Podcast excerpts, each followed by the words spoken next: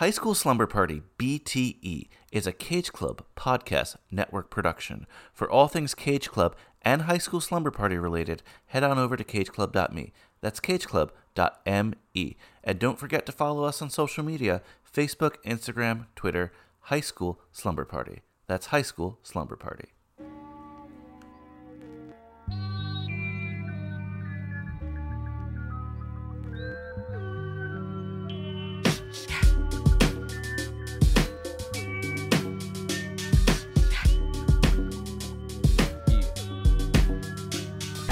Screw had a partner named Sasha Thumper. I remember her number like the summer. When her and Susie, yeah, they threw a slumber party, but you cannot call it that, cause it was slumber. Well, it was more like spending the night, 3 a.m, yawning, dancing under street lights. We chilling like a villain and feeling right, in the middle of the ghetto, on the curb of the sprite. All of the bullshit, we on our back, staring at the stars above, talking about what we gonna be when we grow up. I said, what you wanna be? She said, alive. It made me think for a minute, then looked in her eyes. I could've died, time went on, I got grown.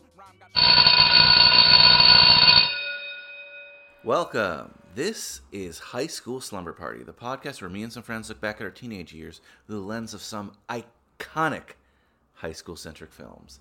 As always, I'm Brian Rodriguez, but today we're doing something a little bit differently. We're talking another iconic movie, but another black teen iconic movie, The Black Teen Experience. And on The Black Teen Experience, my co-host, of course, is Kirkland Shepherd. Kirk, how have you been? What up? I've been great. Just cruising along, handling this whole COVID thing as best we can. It's funny because the other day, like 60-something degrees? And everyone was acting like it was summer. Shorts, t-shirts. Oh, hell yeah. You know how that is. The first sun. It reminded me of high school, and I thought about that because I remember in high school that used to happen. It used to be like winter day, whatever. And that March day when it got warm, the girls in like the mini skirts, you know, the guys in like tank tops. It's like, let's do it. And inevitably, and it happened to us too, inevitably 2 or 3 days later it went back to the 40s with always. Dirty skin. Always. That's weather in like New York, right? And we never learn, ever. Every year it's the same shit. Oh man, but of course we covered Boys in the Hood the other day. That was super fun, a super jumping off point. But I think we were feeling out what this series was going to be all about. Boys in the Hood was, I think, a great starting point because it's such an iconic film. But, you know, you said it off air when you know, we first met up today, and I think you're right. We could have began here at House Party. Yeah. Boys in the Hood was a little intense for us. But this is some feel-good shit. I'm ready. All fun. So why House Party? I'm surprised because, you know, we thought we were going to go in a couple different directions, and then you just texted me the other day. You're like, let's do House Party. I'm like, let's do it. Big expectations today, though. I'm just going to let you know, a lot of people have been asking for this movie for a while. Oh, yeah, you said that. I mean, it was the sunny day, bro. I think I was just out. It was the sunny day, and I just thought about the colors, you know? And I was like, man, this is the vibe I'm feeling right now, so... When you think of House Party, you think of, the like you said, the colors. They just come to your mind. Like, just the cover and like what they're wearing. When you said it, I'm like, that's a great place to start. And I hadn't seen House Party in forever. Do you remember the first time you saw it or the last time you saw it? Like, what's your history with House Party? Oh, man. The last time I saw it, I think I was in college. Wow. Super hungover. It was like a perfect Sunday. And I watched like all of them. With like the commercials, oh yeah, and with the like no curses and all the bleeps, so you can tell that's how smashed I was the night before because I just sat in front of the TV for like 9 hours straight watching them shits. That's hilarious, and this is like up until today I've only seen this movie on TV, like USA cuts and stuff like that, TNT cuts. Yeah. Like we said to Boys in the Hood, this was another movie that they played a lot on TV. I think it got a lot of exposure from that. Probably because, you know, you had people in the cast like Martin Lawrence who blew up, not because of the movie, but after this. I think the show Martin's like 2 years after this. Yeah. There are more names like later on in the film when you're going through history. And I remember being a kid, you know, the 90s and even early 2000s, they were running House Party a lot on TV. Yeah. So it was one of those movies that I don't know if I ever saw front to back, but I think I just... saw it enough times in clips that it was able to put it all together. It was a nice little nostalgia trip today watching it again. One thing I did want to do, though, for this. I kind of want to bring in some extra credit stuff, some extra homework stuff. On the topic of House Party, though, this is not the first hip-hop movie, because you have hip-hop movies going back to movies they talk about in this film, Crush Groove and Beach Street, right? Yeah, but those were real old school. They didn't get rid of the mainstream appeal. This is like one of the first mainstream movies that star hip-hop artists. It's about the music, and it's a very different hip-hop than what we see today, obviously. Yeah.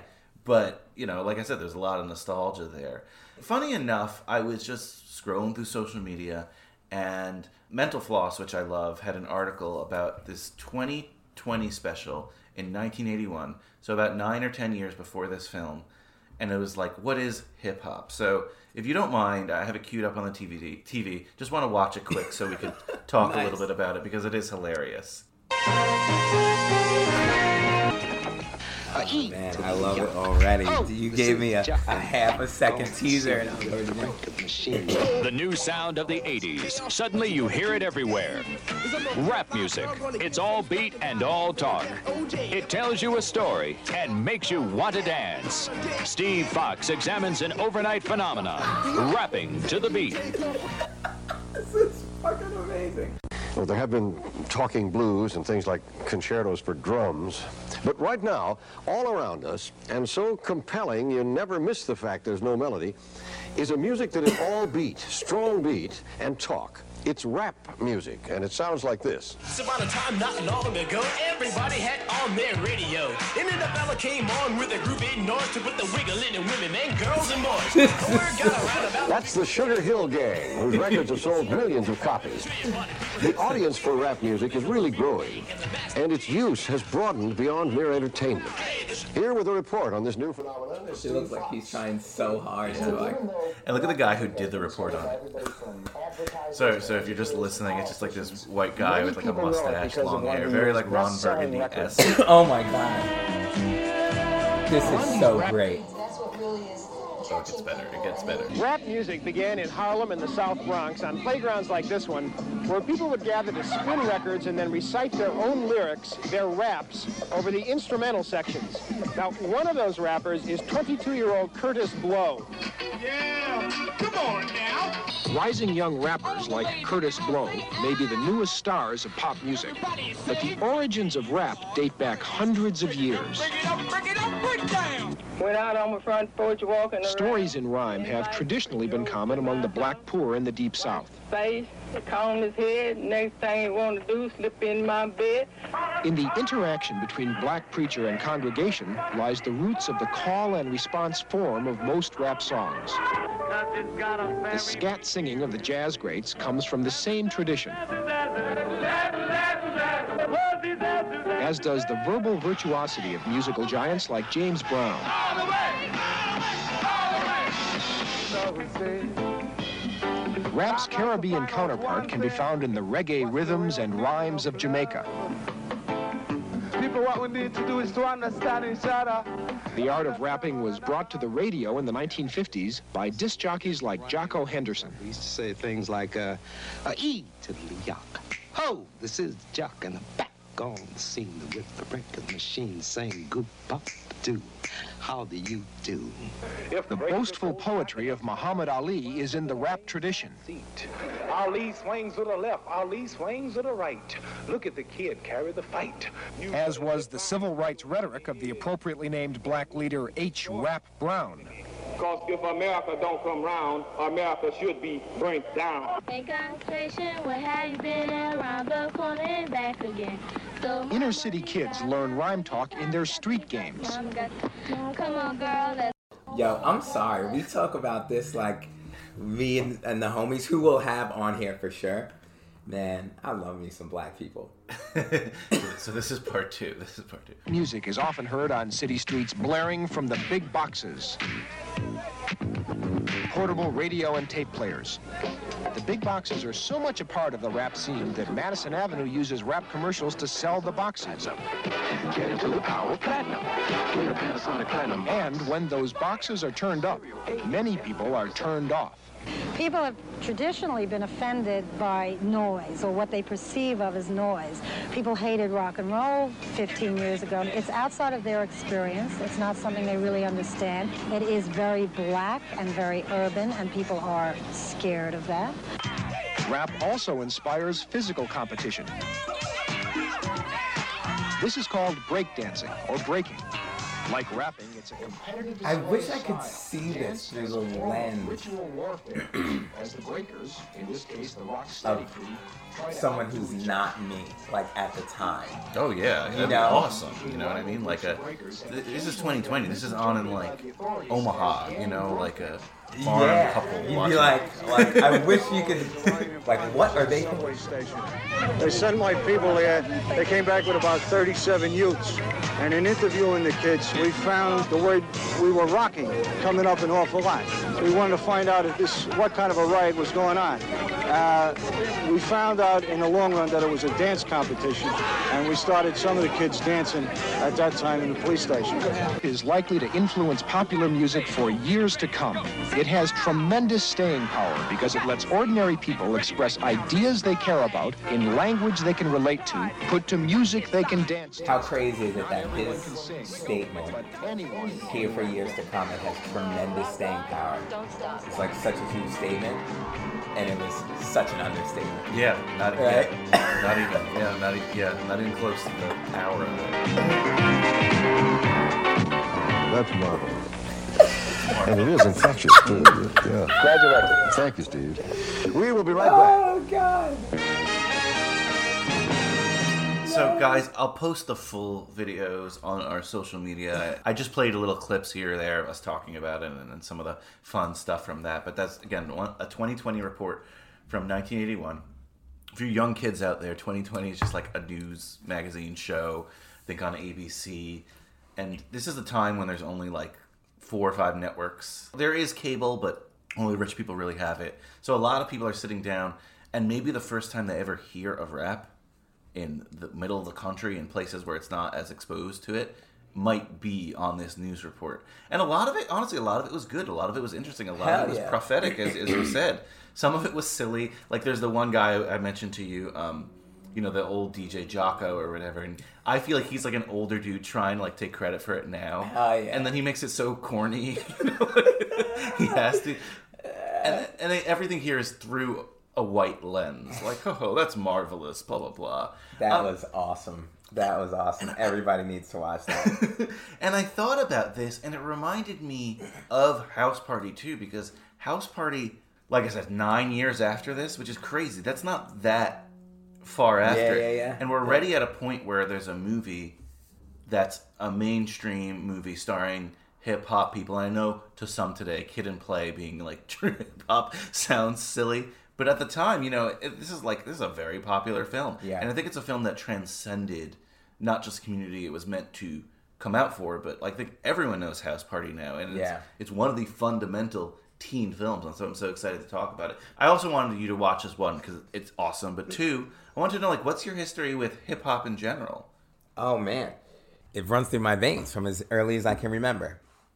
I mean, I always listened to all types of music, but for me, hip-hop was the way I spoke, the clothes I wore, which were crazy as hell.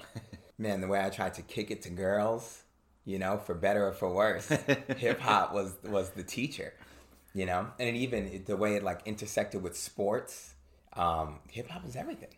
And that's why, again, I know you reacted positively to that part of the video where he's like, oh, you know, it's going to influence things, blah, blah, blah. And like you said, that's such an understatement, because I don't think there's a part of our mainstream culture today that is not influenced by hip hop. Oh, man, that's a big old fact.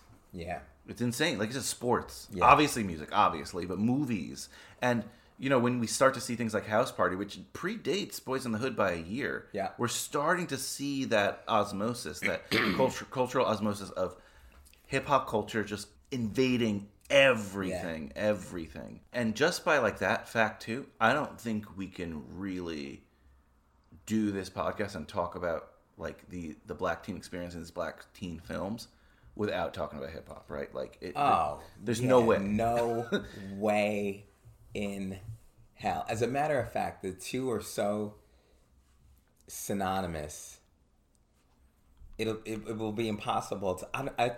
There's not even an example of anything that could come into my head that doesn't involve hip hop, specifically hip hop. We won't come across a film. If we do, we'll let you know, but I really highly doubt it. So House Party, again, what a great place, maybe not to start, but what a great place for us early on in this series, right?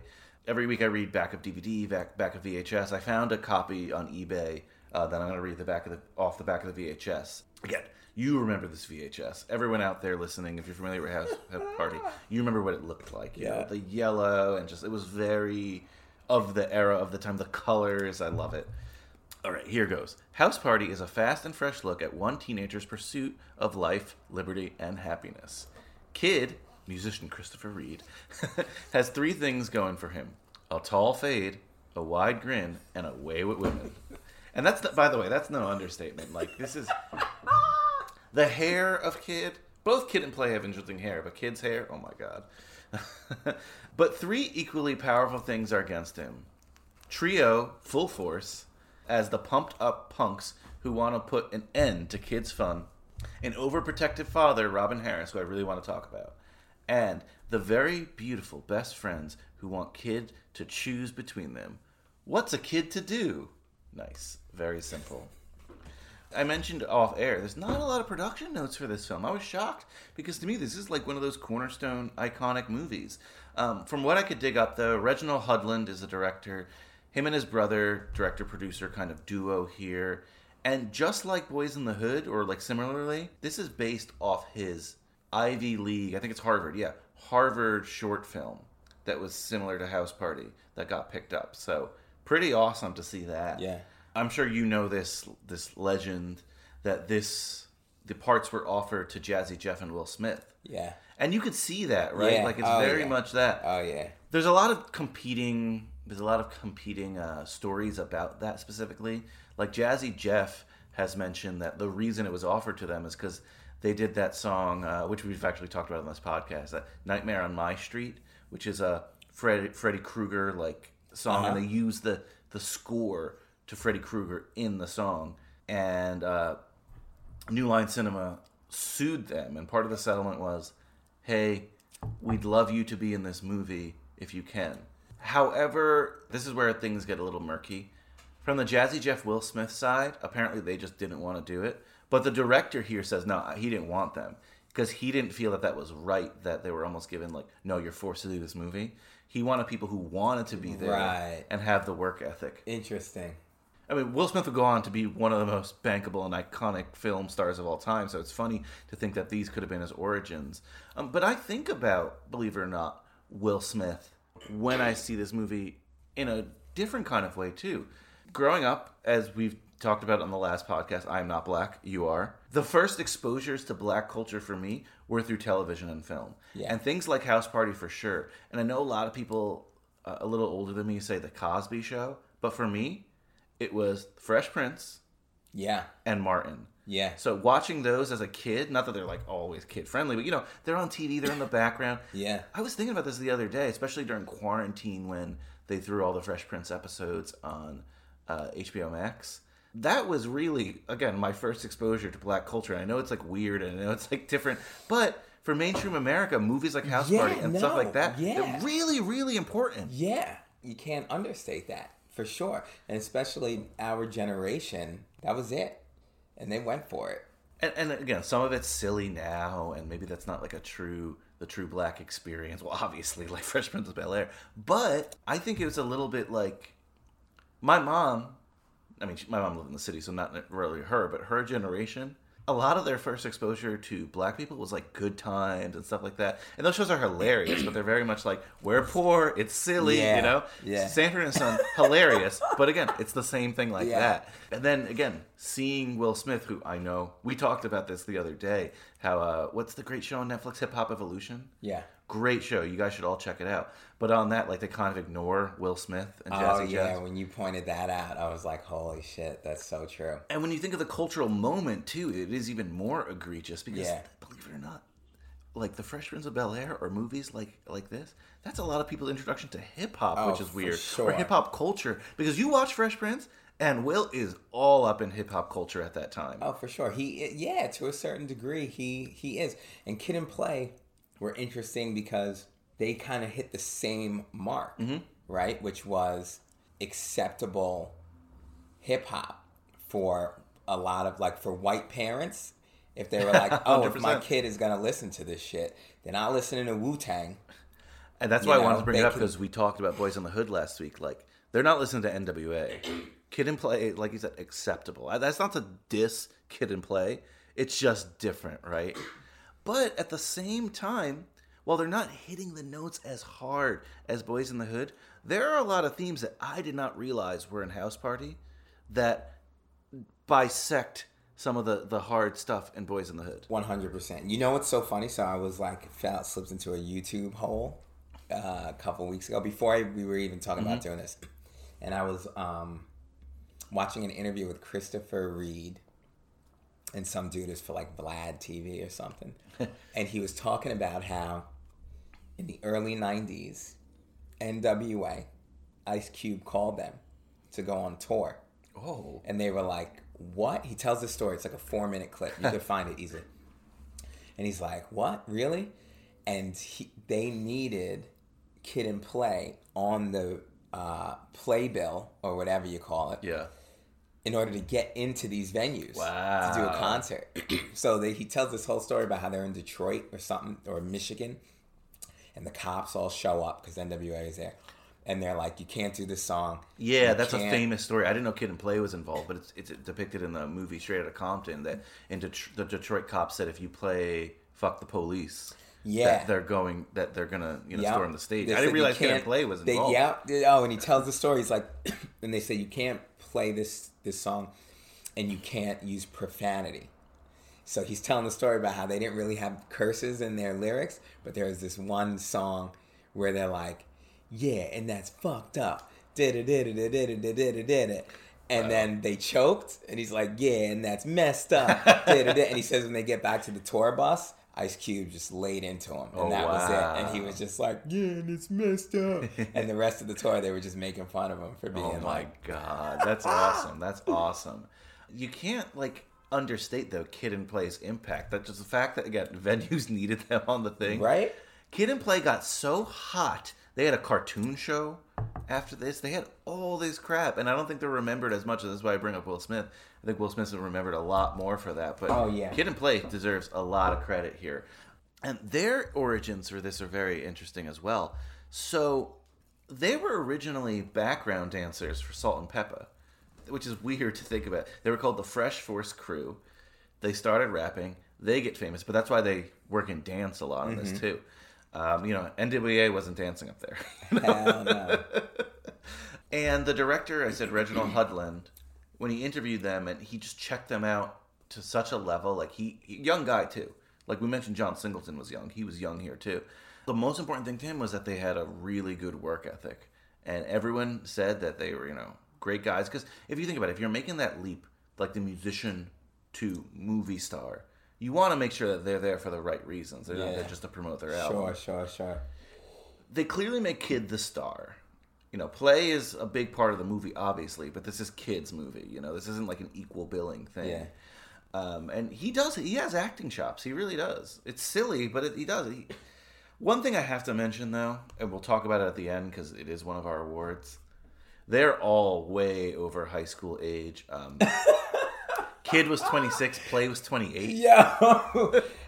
Oh, man. And I wonder, it was so funny. It was almost like on purpose. It almost came across like they knew it. Like they knew these motherfuckers look old as hell. Because they were acting kind of campy, you know? This is definitely a campy film, but it works with all that. Even Martin was 25. Oh, the funny fact I read, Robin Harris, and I really want to talk about Robin Harris, but Robin Harris, who plays the dad, Pop, as he's credited as, he's 36. So his son is 26, and he's 36. They're only 10-year difference. And we talked about that was just like Lawrence Fishburne and Cuba Gooding Jr. But man, they made it work. You know what, though? As we talk about this cast, we already mentioned Christopher Reed is Kid. Play is Christopher Martin, but he's Peter Martin in this. They couldn't have two Christophers, you know. But Robin Harris plays the dad, Pop, and he died only 6 months after this. Yeah. And when you think about it, he's 36 and he died? That man does not look 36. That guy could be our fathers right now. Dude, you know what I mean? For real. For real, man. He looked tight, like, in his head. If you haven't checked out Robin Harris's comedy, definitely, like, YouTube some of that stuff. He is hilarious. Yeah. Hilarious. And he's great in this role as, like, the dad here. And he was one of two people who were allowed to improvise their lines. And you could tell, because he just goes off at some moments. Yeah, he's so good. My boy in here? No, sir. Who's he? You know who he is. He in here? No. I ought to be ashamed of yourself. Messing up these folks' house. No, it ain't paid for. Y'all in here doing something wrong. Blah. Blah, whatever your name is. Sound like something you catch on your feet. You see my boy? Nah, I haven't seen him, sir. You sure? He ain't seen him. Why don't you go home and watch The Late Show, Pops? Why don't you just go home? Little test tube, baby. What's her name? Clinton. Clinton what? Clinton, X. Clinton X, huh? Yeah, Clinton X. I'm a Muslim. Well, go home and bring me back 2 bean pies and a pork chop sandwich. Little trout mouth heathen. Honestly, he wasn't really on my radar too much until my roommate. He turned me on to him. Like, I don't know, he was just watching this movie. He was telling me, oh, you don't know Bebe's Kids? You gotta watch Baby's Kids. Ah, yeah. I was like, oh.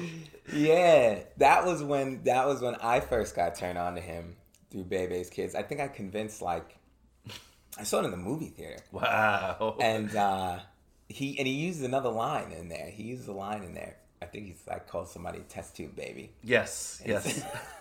A lot of what he's saying is from his stand-up. Yeah. That was his stand-up character. I don't know what, like, the real guy was like, but his stand-up character was like that. Like, yeah. Just... He was great.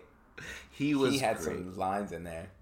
Oh, my God. He said, every little step you take, you're going to be in this house. Around this house. There's some great, great lines in here. So I mentioned it before, Martin Lawrence... Obviously, Martin would blow up, not just with the show, but Bad Boys, and become one of the most iconic comedians and actors of the 90s. This is his real first true role. This is his breakout role. He plays the DJ here, and he is hilarious. Like, it's just typical Martin stuff that you'd see later on the TV show, too. Yeah. And then, you know, his TV show mate here, it didn't end so well in the show, but Tisha Campbell plays Sydney in this. Tisha Campbell? How about her in this film? Man, body looking. She had a karate body. Oh, yeah, because we'll talk about it. There's the one scene where you see her get changed. I'm like, oh, my God. It wasn't even like, she's in shape. Yes. She was like, she had a six-pack. Yeah. I was like, holy shit. We already mentioned Full Force is another hip-hop group. They play I do want to talk about them. They play, like, the bullies here, the bad guys. Stab, Pee-wee, and Zilla were their names in the film. Pee-wee's got that great voice and those lines. I forgot what he says all the time. Kick your fucking ass. Kick your fucking ass. The line. I know it might not be appropriate today, but like, what does it smell like? Pussies. Be careful with you, Stab. That's what watch out, man. Watch out. Oh. Yo, this punk motherfucker throwing shit at us, man. I smell something, man. You smell something? I definitely smell something in my hair. I smell pussy. Yo, he's a pussy, man. Stick his ass. Hey, how you like that, boy? Do it. You know? Oh, my God. And the way they look, too, obviously they didn't look like high schoolers, but they're just so menacing. That one dude's chest. Oh, my goodness. God. Who else? A lot of, like, hip-hop artists of the day. And when I say, like, hip-hop artists of the day, I don't know what this genre was called, but this was definitely, like, a separate genre of hip-hop. Involved a lot of dancing, you know. It was very much party music. Yeah. Not that you couldn't play N.W.A. at a party, but I just associate this kind of music with house parties. So, like, it just felt so right. Yeah. This was, like... I think the last time I was on, you asked me the first time I saw Boys in the Hood. Mm-hmm. And I was like, it was definitely like my older sister and her crew, these hood-ass chicks watching that shit. And I would sneak in. This is what the parties were like. Oh. So, like, I remember the glory days of partying, in my opinion, where, like, no one sat down. No one stayed on the wall. And the guy and the girl would dance a foot away because you was trying to fucking outdance this chick. It's amazing. Yeah. Amazing. Like, it just... I love high school parties and movies, but these... You see the house full of people, and they're all dancing like that. It's no one's like, you know, maybe there's a couple people on the couch. They show them like to effect, but they're making fun of those people. Yeah, and they're sitting on the couch because they're taking a fucking break. Yeah. Oh, that's the big thing. When you go to these parties, at least as I've seen in the movie, I hope it's real, but you really dance your ass off. Yeah. You take a break, then you dance, and you dance with different people too. It's not like. You're trying to impress people. Oh, shit, man. Glory days, bro. And that's, like, not just from the stupid video we watched, the 2020 video, but, like, that's a big part of hip-hop culture, right? Competition. We see competition happen a lot in this movie. But, yes, there's a lot of, like, one-to-one, like, Eminem style, like, 8 Mile hip-hop competition. But just... There's that subtle, like, everyone in that room feels like they're competing. Yeah. Competing for the girl, but, like, even to outdo the girl. It's just, it's so, yeah. It's awesome. It's awesome. Awesome. There's such a frenetic energy about these house parties. And, look, I'm sure there was a lot of, you know, drinking involved and other stuff, but that wasn't the focus. You know? And maybe because it was whitewashed for the movie here, whatever, but it almost, like, didn't matter. Like, and one thing I wanted to mention about the dancing in this movie, all the scenes were shot without music. How crazy is that? Oh, yeah? So they just said dance, you know? But you wouldn't think so. That makes so much sense.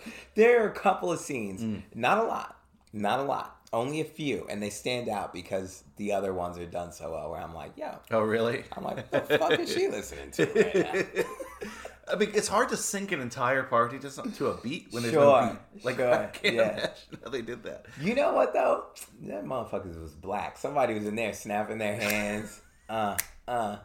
Getting the groove going, no music, for sure. I could imagine, too, on set, you were dancing your ass off, because they probably hired people with dance experience, and you're trying to impress everyone still. Why wouldn't you? Oh, that was definitely a real party. They were really having a good old time. Just a couple other people I wanted to mention. The other person who was allowed to improvise their lines here was John Witherspoon, who plays, like, the old man in the who's played the same character throughout his whole career. I remember him from a bunch of stuff. The Wayans Brothers show, Friday, phenomenal. Of course. He does his thing, and I love it. And if you look up his comedy routine, it's essentially that too. Yeah. So it's awesome to see him here. I mean, you get cameos from people like George Clinton. You know, the director makes a cameo. But this is a movie that, from the beginning to end. Even when you're not in a party, it feels like a party, right? Like, it's so effortless, this movie. And it is silly at times, and it is amateurish at times. But I don't care. I was enjoying the ride. Yeah. A trope we see in a lot of these high school films is dead parent.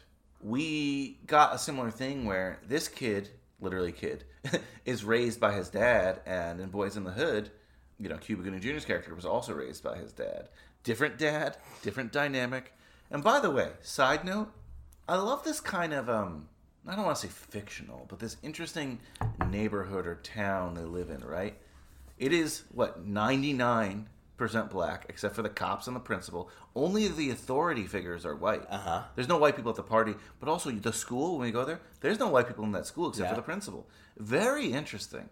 And there's socioeconomic dynamics that there's, you know, rich kids, there's like middle class kids, and there's poor kids, and they make projects. Yeah, they make comments on all of them subtly. Where are they, by the way? It's shot in L.A. Is it like a fictional? But it is like a fictional town. Because I noticed like even the license plates didn't have anything on. Yeah, they're very generic. But I like that stylized that way. So do I. So, you know what's funny about it? This was like, this whole movie is like an episode of a sitcom. I noticed. The whole movie, it's, what is it, like an hour and a half, an hour and 45 minutes? Yeah. The whole movie runs like a 30-minute sitcom. And it feels that way. Yeah. And even the way they're acting and, like, you know, it's outlandish. It's It's almost funny that it was rated R, you know, but the language and some of the themes there. Yeah, language and themes. And you know what? Even 1990, though, they're not really concentrating on themes. It's completely the language. Yeah. You know, dropping a bunch of N-words, F-words, you know, like they're just throwing that. But I like that it was rated R, though, because, you know, you're going to pull your punches with some things, but don't pull your punches with the language that the kids are speaking. I thought it was cool. This town, again, so stylized and beautiful looking town for the most part, except, again, the project area, but which they make fun of, and, you know, we can get into that. But the dynamic with him and his dad, you know, I love how his dad's a hard ass, and he's, you know, get up, blah, blah, yelling at him, eat your breakfast. But the breakfast is prepared, like, exquisitely, and it just, it added so many layers to that dad character and his relationship. And again, as a guy who watches all these high school films, we see a lot of these tropes here, but it's cool to see them in this lens. I am all for Boys in the Hood. I am, and stuff like that. That shows, like, again, the quote-unquote hood and things like that. But I'm all for this, like, stylized teenage nature. Change a lot of the elements. This could be a John Hughes film. You know what I mean? Yeah. And it was cool. I was thinking about that while I was watching it as a totally different human being than the last time I watched it. The alternative, as far as hip-hop and black culture went, because even for me, there was Boys in the Hood and a whole bunch of other, you know, movies that are super intense. Some of them we'll watch. But then, like, I grew up on Long Island, so I was watching Boys in the Hood like, holy shit, this is fucking crazy, you know? And then to watch this, it was definitely more my speed, right? Like, I go party with my cousins in the city or whatever. There were definitely not dueling narratives, because they were, I don't want to say they were dueling, but like, you know, there are different shades to everything. I think your Ice Cube story is, like, perfect, you know, kind of allegory for that, because, like, they almost need Kid and Play, N.W.A. to cross over, if you will. Yeah. But when Kid and Play doesn't step up to that, they berate them, because there is there are kind of oppositions to that. They are not all opposed to each other, but I could see someone being like a Boys in the Hood fan or an N.W.A. fan, or I think of John Singleton watching this movie, he's probably like, that's not what it's like, you know what I mean? Or he says, oh, you know, if you're going to talk about cops, lean into it harder, you know? Yeah. Let's talk about it. But that's not what this movie's about, and that's why I'm cool with this too. I'm okay with both of it, because this is something that, yes, it is more mainstream, but they're not looking, like, Boys in the Hood is looking to change the world. They really are. This is not looking to change the world. This is a movie about having fun. Yeah. Yeah. And that's really what it's about. And I don't think you can watch this movie and not have fun. Yeah. Yeah. And at least they don't pretend here. At least they don't, like, I don't know why I'm thinking of this, but we mentioned Cosby Show before. Like, if you watch, like, early seasons of, like, A Different World, they have, like, Marissa Tomei, like, oh, she's the white girl going to the historically bad college, you know what I mean? Because they feel like they, and then eventually the show finds its, like, its voice and becomes really, really great and stronger later, because they're able to be like, no, we can make a black show, that's fine, you know what I mean? Yeah. But they don't have, like, white characters in here just to appeal that way. Yeah. This is a really, really black movie in terms of the cast. The cast, like I said, the only white people are authority figures who are generally not good people. Yeah. You know?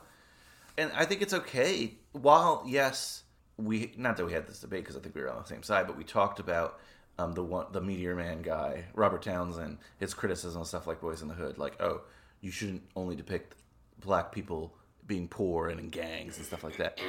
And while we disagreed with that, I think there's also room for this kind of stuff. I think that's why this movie is so popular, not just among black people, but it's popular for everyone. One, a good movie is a good movie, right?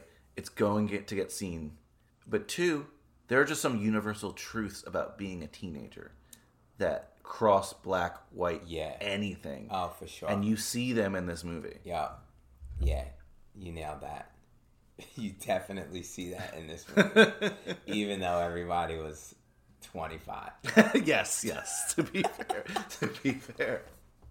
Oh, man. So early on, I'm loving these high school scenes because, again, I do this podcast, but just him like getting shoved into the bully or whatever, the pretty girls walking by and talking, trying to hype up the party. Again, even though they're adults, I love how just the party is developing. We're building to this moment. And the party's going to be at Play's house. His parents are, I know they work a night shift apparently, but they're going out of town. He said they're going to the South. He said the real South, which is good. Before we get into the party stuff, is there anything early on that really like appealed to you or that you wanted to talk about? You know, yes. In movies in general, and I know we've had this conversation before. I don't know if it was on a podcast or what. I am a sucker for the single day plot. Yes. Yes. And I've come out of so many films and been like, man, why do I have that certain feeling? You know, like, why was that so good? Or why do I feel like I was there? Feel like I was in it. And then I'll realize like, oh shit, that all took place in the same day. Mm-hmm. And from the jump, I don't know, there's a certain point in the movie where you realize like, oh, I've been watching this for 45 minutes. You know, and they're not at the party yet. Oh shit, this is probably all gonna take place. And I realized, oh, they did it again. And that jumped out to me when I watched it this time. I don't think I'd realized it before, but that's always a good start for me. Always a good baseline. For sure. I think if you're gonna do a movie I was surprised when I saw it was an hour, 40-something minutes, because it doesn't feel like it's that long. No, it doesn't. Part of the reason is that it all takes place on the same day. It just phonetic and so fast in its nature. Where Boys in the Hood, not that it dragged, but Boys in the Hood, it has like a part where they're kids, you know what I mean? And yeah. Like, you know, and it kind of shows not a day in the life, but it's elongated. And that's why too, it's forgivable for being silly and stuff like that. This is one day. We're not going to be able to dive into like everyday lives of these characters. It's just one day. But you know what? We do learn a lot about people in this one day, which is awesome. By the way, you mentioned Boys in the Hood. And we were talking about cast before. Young Trey. I know you saw that, right? What? No, tell me. Stop. Young Trey from Boys in the Hood is what's-her-name's little brother who makes the Kool-Aid. Oh, you're right. Good call. I didn't even check that out. And he looks exactly the same. You're right. Like, that is the same kid. What happened to that fucking kid? Oh, my God. Because he was doing it in the early 90s. Two iconic movies like that. That's crazy. He's probably still getting paid.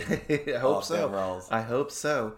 Just early on, some things I wrote down that I thought were hilarious. Like, you know, when he gets beat up by the bullies, roughed up, we'll say. He's like, oh, your Shaolin technique is pretty good. I used to do that in high school if, like, someone would give me a hard time. Just fight them back with a line like that. Not the Shaolin line, but you know what I mean? Like, nothing pisses off a bully more than not cowering by just saying something dumb and stupid, you know? What else? Oh, when they get pulled into the principal's office, again, one of the only white characters is the principal. And she's talking about them and, like, you know, oh, don't do this, don't do that. She's like, why did you call his mother a gardening tool? Yeah. He called her a hoe or whatever. And then it made me think, and we see it later, this is when, like, Yo Mama jokes were really big. I know they got big later, but it was just so funny how many of them there were talking about people's mamas. What else? Oh, the dad wants to stay in with the son, and he suggests watching Dolomite movies. Yeah. Dude, Had to bring that up. Eddie Murphy was recently on Marc Maron's podcast, and he talked about, like, the first time he met Dolomite, like, the guy who played him. And just, he like randomly strolled on set or something. It just made me think of that. And I think, you know, with the Eddie Murphy movie, that character got a lot more exposure. But loved hearing that. You know what else was funny? I'm thinking about when he gets roughed up in the cafeteria. Mm-hmm. The Jell-O. He throws the Jell-O and it smacks the Ronald Reagan thing. Yeah. What a statement. And we saw that in Boys in the Hood where they shot up the Reagan Bush. Hell yeah. Wow. It's like, see...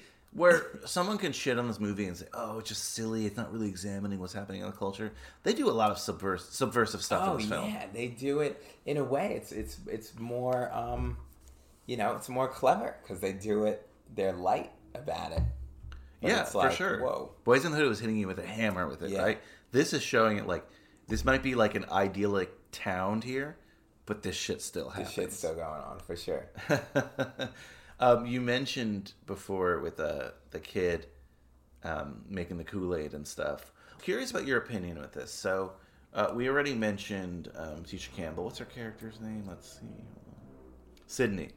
Sydney's best friends with Shireen. It's funny because Sydney's rich and Shireen is poor, if you will. And when she visits her, we get a kind of little like vignette, like a day in the life of the projects. Yeah. You know, and maybe it's 5 minutes long, but we see how many, like 10 people in a house watching TV.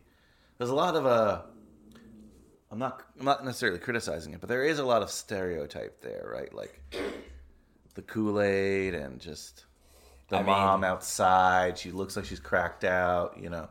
I guess, what were your thoughts on this? Been there. I've been there more times than I could count. Yeah, like, nailed it. And they made it funny, you know, but, like, that's legit. I'll keep the names off air. But y'all know who you are. Y'all know it was like that, and I still love you. I'll be back when COVID's over. You talked about last time, Boys in the Hood, that, like, a lot of these stereotypes. Honestly, watching this made me a little bit uncomfortable. Like, if I knew this was a white director or something, I'd be really uncomfortable. You know what I mean? For sure, yeah. But, like, the fact that it's not, I'm like, oh, I don't know if that makes it okay or something, but it's like... I think it does. It does, because you're telling the story, you know? Like, one of the reasons this movie was cool, it's one of the first times, if not the first time, we're seeing this experience through... It's almost like it paved the way, maybe. And I don't want to speak too much because we can go back and see what happened in 1990 and 89. But like to show this to the broader audience, to the broader world, in not such a scary glass is half empty type of way. It's the same shit, you know. It's the same thing. Yeah. You know, Boys in the Hood. Like, it's just, oh, we're gonna focus on this. As opposed to this, you know? So, but it's real. Chicks live in the projects and you couldn't go get no play because their parents there was always somebody at the crib. I love that line too, because that's almost, it's obviously worse in those, you know, circumstances, but that is something like teenage boys think about when they're having a conversation, like exactly what, you know, Play's conversation there. Like essentially, if I want to get with her, there's no place to do it. Yeah. And it's weird, but when you're living at home, that's a factor that matters. Mm-hmm. He said, you can't afford a hotel. Oh, my goodness. Oh, man. So, basically, you know, they're setting up for this big party. I love them just, like, begging Martin to DJ, and they're just treating him like shit.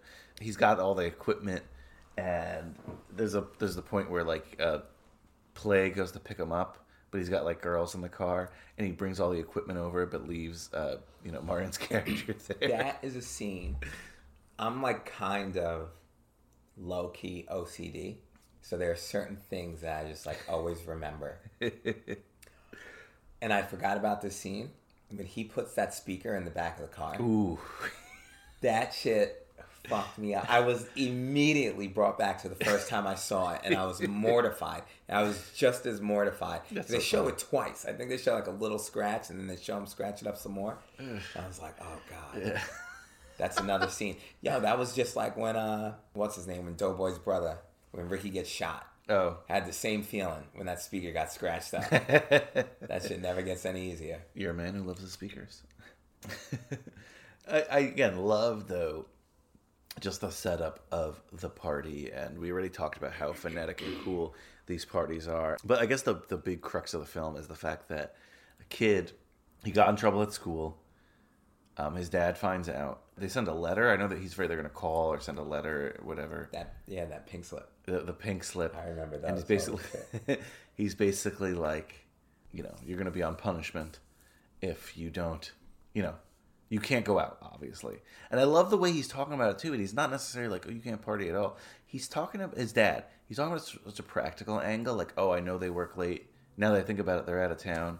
These people, you know, worked hard for that house. And you're ruining, you know, you guys are going to ruin that house. There's specific things that I don't see in other teen movies. He's not just talking about his, like, he doesn't want his kid to have fun because he should be punished. He's talking about such practical aspects of it, too. Yeah. Like, they're nice people with a nice home. And you're going to fuck it up. And apparently that home, by the way, was a play's actual home that they shot in. Oh, yeah? Which is interesting, yeah. And then, you know, classic teen trope. He's got to sneak out. He doesn't want his dad to find out, and that becomes a thing in the movie, which is hilarious. But just his trip to the party is great. We've alluded to them. We haven't really talked about them.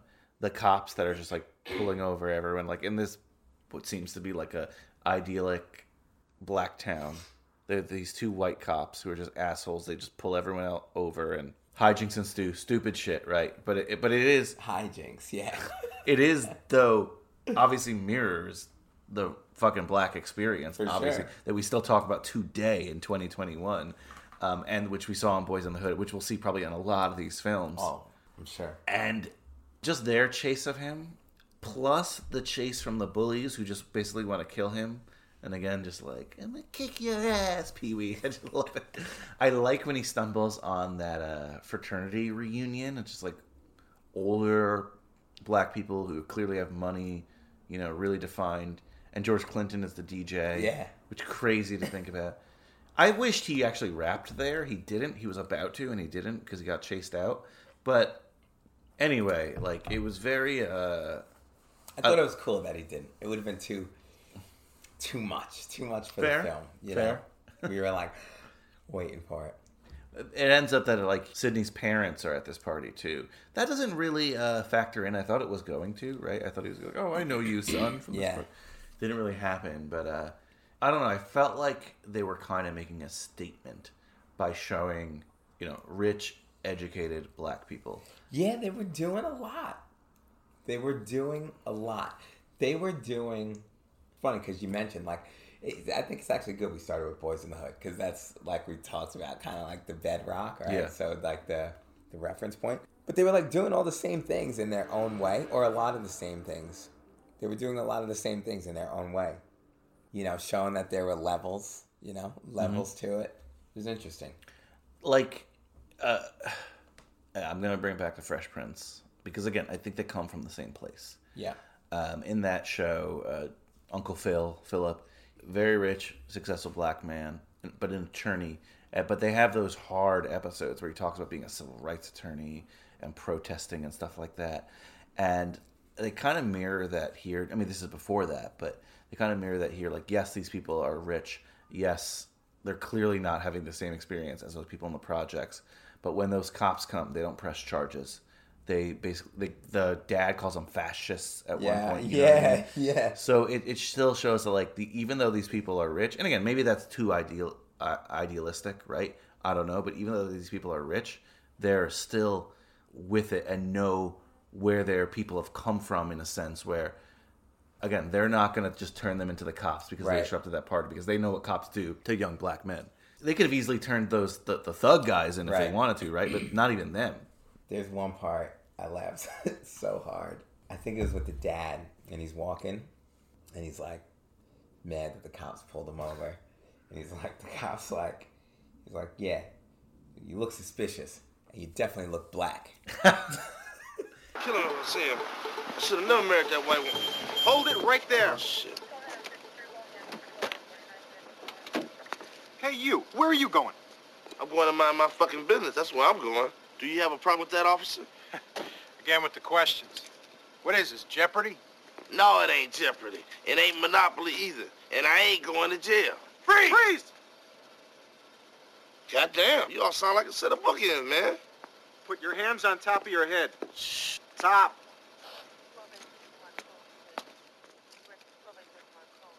Lean back. I know why you stopped me. I know why. Because I'm a poor black man in a black neighborhood on a black block, and y'all just want to bust my black ass. No. You look suspicious. Ain't that a bitch? Yeah, you look suspicious, and you definitely look black. Turn around. Your wife likes it, old bitch. Man. We're responding to a 415 disturbance in the neighborhood. You could be coming from that disturbance. That's why we stopped you. Man, the only fucking disturbance is you fucking with me. Hell, don't think I can't read no badge numbers, chump. Boyd and Wernarski. Yeah, I'll turn y'all ass in. Okay, that's enough, okay? What's your attitude, okay, pal? Ain't that a bitch? Go home. Fuck you. Officers of the goddamn law. Go. I'm not ready to go home. Going home, pal. Yeah, go. You don't know who you fucking with. I'm from a small town called Fresh Outta Compton. You're making me homesick. Let me find that damn boy. He looked like a whisk broom. Yes. So at the same time, Kid's dad, Pops, Robin Harris' character, sorry, Christopher Robinson Sr., but he's the dad in the movie. He's out looking for his son because he knows he left the house, and he's going to kick his ass, essentially. And like you said, the cops pull him over, oh, there was a disturbance in the neighborhood, and they're like, you look suspicious, you look black, whatever. When you think about that, he improvised his lines, it makes it so much more hilarious. Yeah. I love his back talk to them, He's just relentless. Never is he like, I'm sorry, officer, blah, blah, blah. The whole time, because he knows he's innocent. Yeah. He didn't do shit, you know what I mean? And you don't see that in films at the time. Like, you weren't seeing that, I saw it, again, from the perspective of Boys in the Hood and other stuff I've seen. I saw it as, this is something that a black person probably couldn't say to a cop, or they might seriously get shot or something like that. But what every black person in this situation, especially like an old timer like this, would love to say to a cop. Would love to say, yeah. It was running through your head. It was fulfilling that. And, oh, God, that's so amazing. Just, we get a lot of high school films, and we'll probably see some that only really focus on the kids. I love seeing parents, and even if they're caricatures, it's still great. Let's talk a little bit about the party. It is called House Party, and I know we said it's awesome, but I love the little things that happen at this party. You mentioned people dancing and taking breaks. I wrote that down. That's awesome. The rap battle. What do you think of the rap battle that happens at the party? It's the P-L-A-Y, just here to say hi, asking you, may I tell you about the day I picked up a microphone, a pad, and a pen. The legend of the tramp begins, the party host with the most, giving you a dose, see, leaving instructions, so listen closely, two lines form, and make sure you step soon, fellas at the back door, girls by the bedroom, the name is plain, don't dare play me cheap, the microphone is a broom, and I'ma sweep you off your feet with feelings that you never felt. Another notch in the belt, it's no secret, I like to freak with the best of them. Then head to the stage and a test of men. And when it's done and said and done, play's gonna be the victorious one. Yeah, dope, ain't it? Yeah, I know. Give me that mic. Oh, you want some of this? Yo, it's my turn. I'm never fessing, possessing the tools that it takes to rock. I think it's time for the new kid on the block. With the style that's wild yet so unique. I can't be stopped from reaching my peak because giving my all at all. That's how I gotta live. It's my prerogative. So I gotta give more for the dance floor. And I'll make your brain sore. Kids revving and buzzing just like a chainsaw. Well, look, you'll say, damn, man, that kid, he's a grand man. Cause I bust a handstand on American Bandstand. With these, I please with ease and make your mind freeze. Straight out the 80s, right into the 90s, giving you the highs and lows like a drama. And if the mic got juice, I'ma keep wailing. I have you staring a while, because the kid's much more than hair and a smile. That is the hype shit. Oh, I see. You think you all that now? Yup. And then some. Bust it. It's my party and I'll rhyme if I want to. Be careful and don't you step to the front to diss, cause I'ma dismiss with a death kiss and make you sorry that you ever stepped to this microphone wizard. So come on, place your bet. Is it gonna be me or Eraserhead? Put your money on a sorry old poor thing when you can get behind a sure thing. And that's me, the capital P on the high tip. One false move and you'll get your ass whipped. Just tell me how the rhymes and the cut sound. You won't start feeling the pain till you touch ground. Boy, you're going way out. I'm ready to serve you. If you can stay out past your pop's curfew, look at him, already it has been. Let Uncle Play say a rhyme that'll tuck your ass in. Am I paid or what? Some kind of vibe. You know what I'm saying? Crazy. Right. Once again, the boy's blowing smoke about what he wanna be.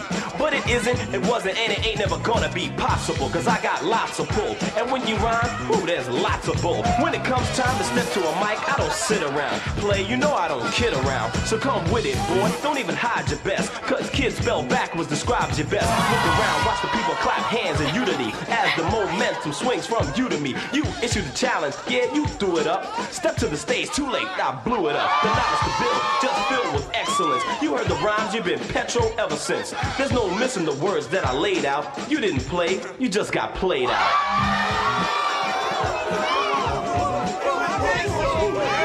Oh yeah?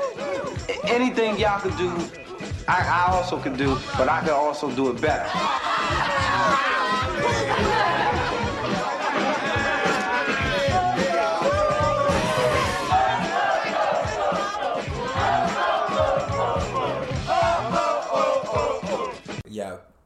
kid's verses are so dope. His verses are so dope. For the type of rap that he's doing, his verses are sick.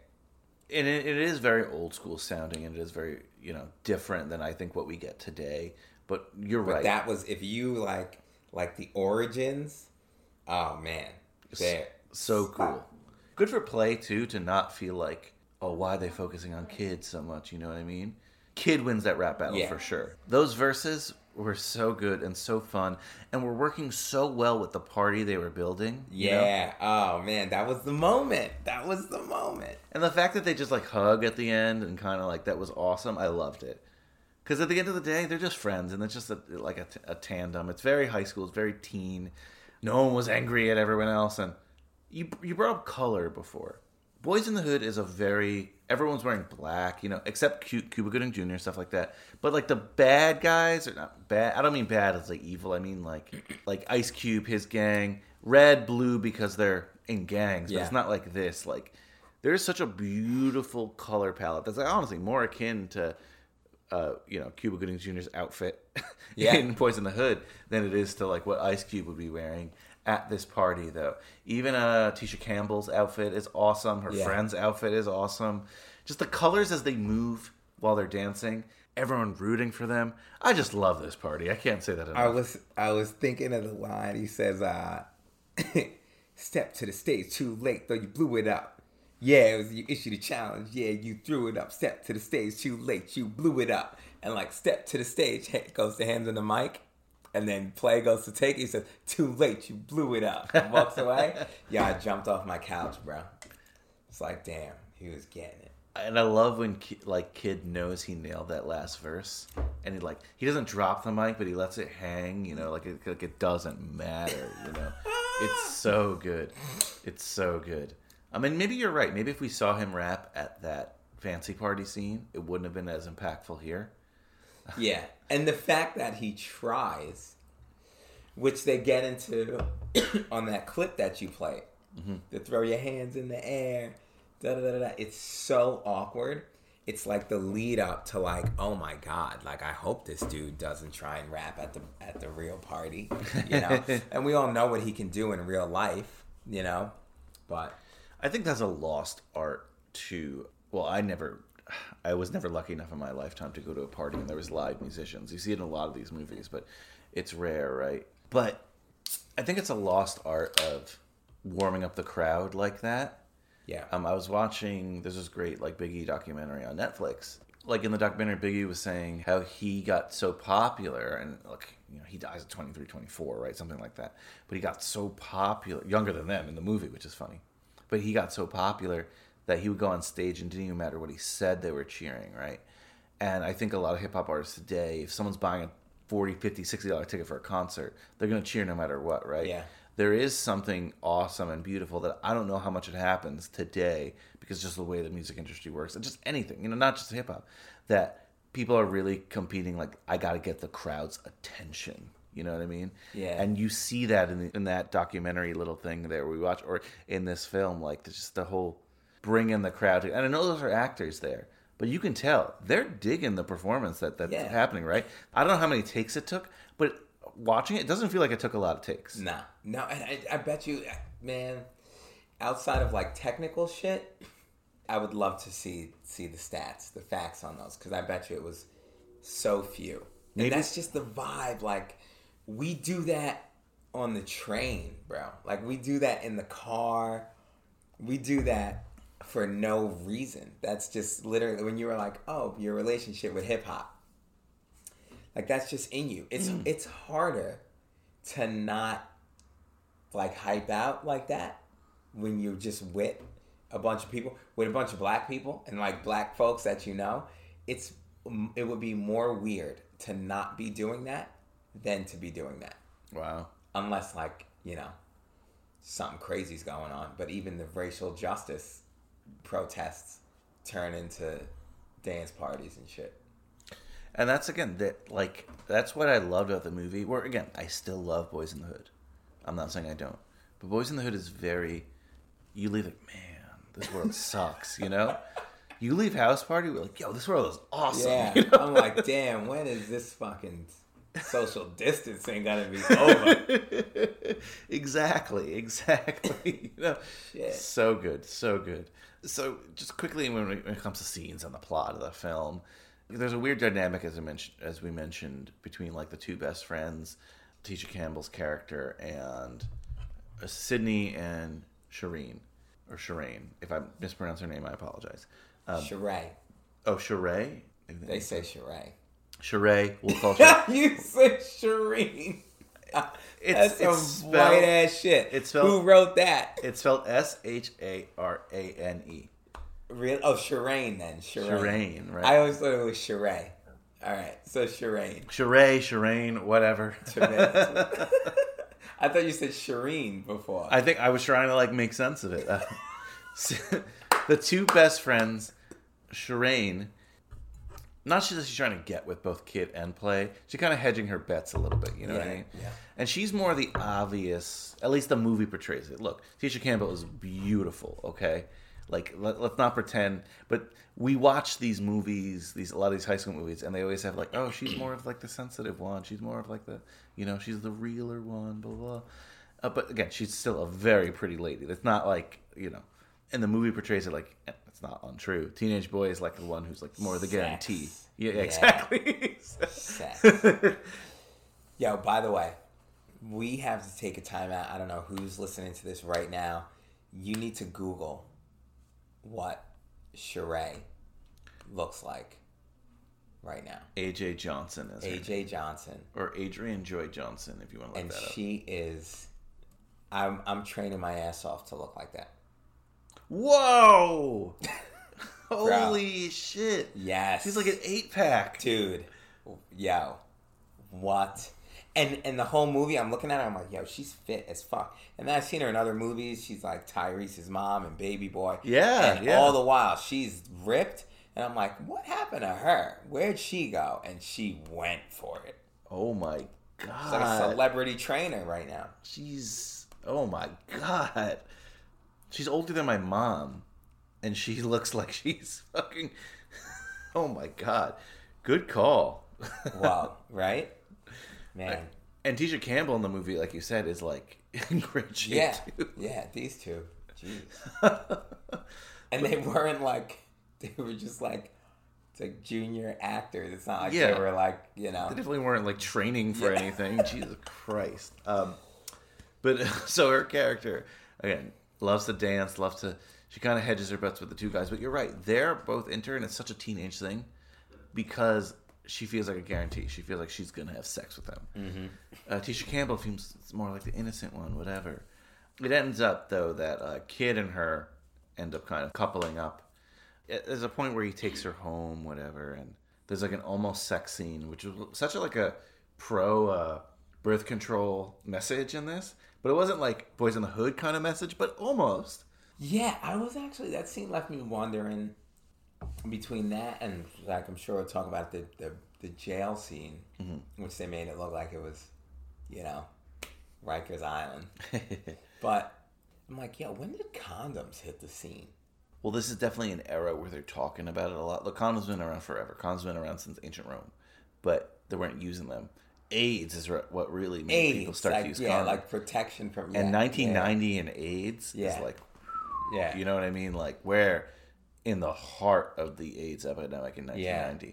So, I mean, it's a conscious effort by the director to be like... Even though it's not all about that, because he asked, like, oh, you're on the pill. Right. Do you have a diagram, he says. Yeah. But it is funny. So they go up to her room, and it's like a high schooler's room. Freak. Yeah. He's like, I got a condom in my wallet, and he pulls out the condom, and it's just like, you know, it's deteriorating. He's had it there that long, which shows a little bit of his character as well. He might act like he's like this cool guy, but if that condom's rotting in his wallet, you know, he's probably not getting that much. Yeah, they end up not having sex, but they have a nice intimate moment, and her parents come home from that party, and then she's like, I got to be in my sleep clothes, get out of here thing, and. We don't see too much. Well, he puts the dog in like a barbecue. So, you know, classic like silly shit, you know. But I did like that dynamic about her that they didn't end up having sex, and it kind of I don't know. It's very old school, and it makes you remember, like, this movie's for teenagers originally. Like, we can enjoy it now, and I really enjoyed it now, but they made this movie for, like, teenage kids. Right. And I want to talk a little bit more about kids' journey as well, because you brought up the jail scene. He gets there, basically he's running from the bad guys again, you know, that crew. And the way that they're just chasing him and a lot of silly shit. There's this weird thing that I guess these people are burglars that the cops catch, and there's like a whole whodunit silliness where kid ends up with in a refrigerator. Oh yeah, I actually remember years ago watching this and having this like cognitive dissonance with like what was happening at the time. Like maybe I took a nap and like woke up or like went to go get another beer or something. And, like, the same thing happened this time when I was watching it. And, like, they jump on the bus. And, like, you see the dog's eye view, like, coming to the bus. And I was like, yo, what? I said, but it gets them in jail. So that's the weirdest part of the movie. That's the weirdest part of the movie. I know you and I haven't seen it in a while, but we've definitely seen it enough. And it's, like, the least memorable part to me because it's like, what? You know, I forgot about it until I saw it again. And I was like, oh, yeah, this happened. The fuck? Who are these guys? So are they twins? Like, what the fuck? So odd. Yeah. It doesn't even really explain them. The like thing on his head, I just realized just now after, like, really focusing on the TV, I was like, oh, he stole a beauty salon thing. Is that what that is? I think, but it's so weird. Yeah. But whatever it is, it just ends up getting the four of them caught by the police again. They're waiting for this moment, and they throw him in jail. And it's a little bit, like you said, like a little bit Rikers Island, a little bit Jailhouse Rock, you know? Yeah, well, I just think it's funny because he's in jail. And not only is he in jail, he's in the fucking holding cell. But they're all getting ready to, like, have sex with him. Like they've been in jail for years. Yeah. Let's talk about that. Yeah. There is, and if the movie comes off a little, like, I'm surprised more of these movies are not more homophobic considering, like, how things are in that era. Some of his lyrics here can be a little homophobic, but let's put that aside for a second. Literally, this scene is about kid being in the holding cell with really hard criminals who probably should, you know, they probably, like you said, would already be in a different prison, whatever, all drawing straws and debating who's going to rape him first. Dude. That is literally this scene. I was like, oh my God. Yeah. Like, I remembered he was in jail. I didn't remember, like, that aspect of it. Yeah. Oh, don't worry about it. It won't take but a minute. Depending on who's in it.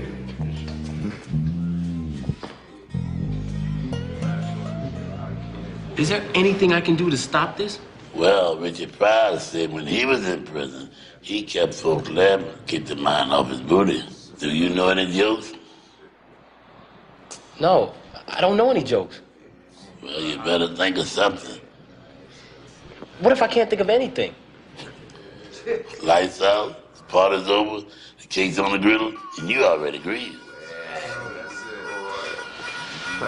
Alright, first, my man. Who's up after? Yeah, alright, go. Money game. Come on. Excuse me, everybody. Won't you gather around? I got something to say. Yo, who is this? It's just a guy who looks at things differently. The way things aren't always how they're meant to be. With the big men, here in the bullpen. I don't want my knees to take a full bend. Step back, ask yourself, can it wait? Or do you want to become an AIDS candidate? Take your eyes off me. Don't even watch the kid, or you'll go out like Liberace did.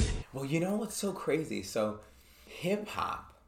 And this is one of the things, especially now going back, which is so interesting. One of, you know, we all have these cardinal sins. One of the cardinal sins of hip hop is homophobia, right? Good call. But what's interesting is this movie, as far as hip hop is concerned, it was like went easy on it. Mm-hmm. But had to let you know, like, oh, we're still not down with this. You know what I'm saying? You're right. You know, so I thought that was super interesting from a cultural perspective, what they were trying to do at the time. Because they're using words that, like, I wouldn't even say the same way, like, people shouldn't be saying the N-word. you know? Yeah, like this, the anti-gay F word. Yeah. But it's funny, the way you say it is so true, because he doesn't seem like he's being malicious about it. He's more just like, I'm paraphrasing, I'm not using the real words, like, but remember, I'm not gay, kind of things like that. Like, it's like that. And you're like, that's a really good call on that. And it is, I don't want to say funny. So again, just to set the scene, guys, the way that he's going to stop these people from raping him is by rapping, you know, using a little hip hop magic to get the, to distract them, I suppose, until he's bailed out of jail. Let's not forget that everyone in jail is gay. Like, it was the most ridiculous thing. It was almost like a Broadway show. It really was. It really was. Like, you know how on Broadway, like, they invent reasons to make a song? Yeah. That's what this was. And the craziest one I've ever thought of. Look, we know prison rape happens. We've watched Oz. We've watched The Wire. I'm not saying it doesn't happen. But, again, this is not prison. He's just in the holding cell for the night. And there's one guy, like, they're talking about, like, the crimes they did. And one guy's like, oh, I was the head of a daycare. You're like, yeah. That is dark. That is scary, you know? Oh, my God. And I know it's supposed to be played for comedic effect. You watch it now today, and you're like, this is the scene that really aged the worst. Yeah, you know? Yeah. He's not the bailed out. He's bailed out by, like, the crew, right? So it's Play, Martin, and the two girls. Martin, who's been counting the same $200 and 20s the whole car ride. Look, some people get criticized for playing one note their whole career, but some people also make whole careers out of it. I think it's great. Martin, so good. I think it's great. You know what else was so interesting? Before they brought up his breath, the dragon breath. They did such a good because before they brought up his breath, I was like, his fucking mouth is just so open. And like his top, like his lips are so wet. And then they brought up his breath later and kept it as a theme. And he just did such a good job. You can tell, like, he's a natural. Yeah, they were like, oh, you're going to be the stank breath. He's a natural. He's just such a natural. Not that, look, I'm sure he's very, very rich now. I know they just had, like, another Bad Boy sequel that was good. But it's not like Martin is the name he was in the 90s and even early 2000s, but...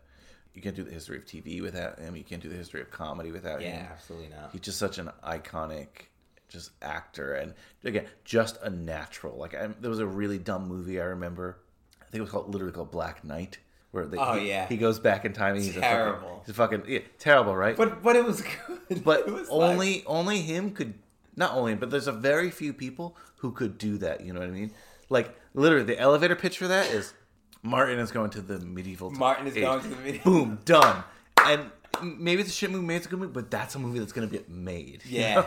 Yes. And that goes back to even, you know, like Abbott and Costello, Three Stooges, you know, like you could say that to a producer in like silent films. Charlie Chaplin is going to space. I know that wasn't a thing at the time, but they would make it. Yeah. And Martin is one of the few people who got to that level. Yeah. Just put Martin here and people could watch it. Yeah. Crazy. And it starts here. This is a movie you have to watch more than talk about, to be honest with you. It's just like a fun, phonetic house party movie. It's an hour 40-something, like we said, but really, a lot of minutes are spent watching people dance, and it's totally fine, which is really cool. And we kind of have this end thing where, at this point, Sydney has told her friend or whatever that, like, what happened, and now she's just focused on Play, the friend, because she's like, okay, whatever. And I love the goodbye scenes between the characters. I love, like, when Play drops the one girl off, whatever. Like, he's like, yeah, you know, we had a moment. It was a lipstick on my face, whatever. But she totally, I don't know. Again, the message, maybe there's a message here. I don't know. But when she's like, no, you know, we'll go on a date, whatever. Like, you're not going to come in. You're not going to get a kiss, you know.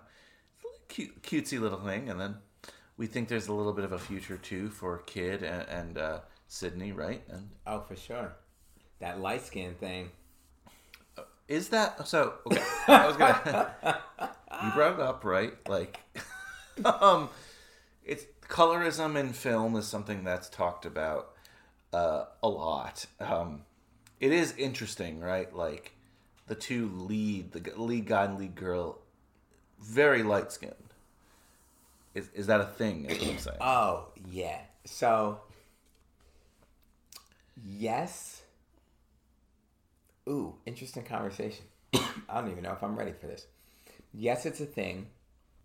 Lens through which you just brought it up, as far as hierarchical, maybe in this particular space, but like in the black space, in the hip hop space, like you'll hear all the time. There's like a line all the time we say, and it's like rappers say it all the time. Kanye West, they're like, I'm gonna make sure these light skinned niggas never come back in style. Because there was a period in the 80s, like your DeBarge your Prince, right? Yeah, well, Prince doesn't count. Prince transcends everything. For sure, but it's still, right? Yeah. But even if you look at Michael Jackson's transition, you know what I'm saying? Like where he was to where he quote unquote wound up wanted to be, and we're just talking about skin tone, not anything else. Yes. Yeah, there was definitely a thing. So it would have been strange. I knew from the beginning of the movie. Like, the first time I saw it, I knew that they weren't going to mismatch. You know what I'm saying? And I knew before I knew anything about it, before I knew any of the characters, when they first came into the cafeteria, I was like, oh, I know who's winding up with who right now. It's an uncomfortable thing, I think, for a lot of people to talk about, but it is interesting and strange how it ended up that way, and you see that in a lot of film, that it ends up that way. Yeah. Crazy to think about. Yeah. So real, though. So real. I mean, hey, color is color. Just insane. I gotta say, though, about the ending of this film, I love how it ends. And maybe it's not, like, politically correct or whatever, but, kid gets home and he thinks, whatever, everything's good. He had a good day. All things considered, he was rescued from prison. He had a great day. Met a girl who was like his future. Won a rap battle. He had a great day. Yeah, even jail was awesome. He got his stripes. It's true. Yeah. But then I'm gonna be rapping about that shit. But then you kind of at this point have forgotten a little bit about the dad, even though he's a big central character, but. You think maybe he's going to get away with it. It's almost a Ferris Bueller moment. Ferris Bueller gets home.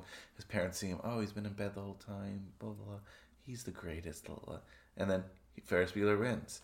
Not in this movie, and I love it. No. His dad's like, oh, I know you've been out. And it literally ends with closing credits, and we hear his dad whipping him with a belt. Yeah. So real. So real. And that's the difference. That's the difference between black parents and white parents. They catch your ass. They know what you did. It's just a matter of if they can get their hands on them or not. And again, it might be politically incorrect today. I don't care. I love that was his consequence, because it almost felt like you can't get off Ferris Bueller-wise. You can't get off like scot-free. Like something's got to happen. There has to be a payoff with the dad character. Yeah. Yeah. And there's also this thing where like we're hustlers. Like the black parent is a hustler. Like the black parent done seen it all. They know what you're doing. It's just a matter of if they have the energy to bust your ass for it or not. So the fact that he got him, I didn't even flinch. It was just like, oh yeah, yup, that's what was going to go down. The only thing that's weird is your dad's 36 and you're 25. Yes, but still. He's so good. He might be the MVP of the movie. But, yeah. So there's a post-credit or like a mid-credit scene, which is a weird callback. Did you see that? The bad guys, the three, what are they called? What, Full Force? Full Force, yeah. They're just standing around. They get knocked. The roof of a house falls on them. And that's a callback to something really random in the beginning of the movie where like a house blows up. In the opening credits? Yeah. So like I had to be like, wait, what? And then I'm like, oh, that was the opening credits. And I looked it up. Or the roof of the house just crushes them.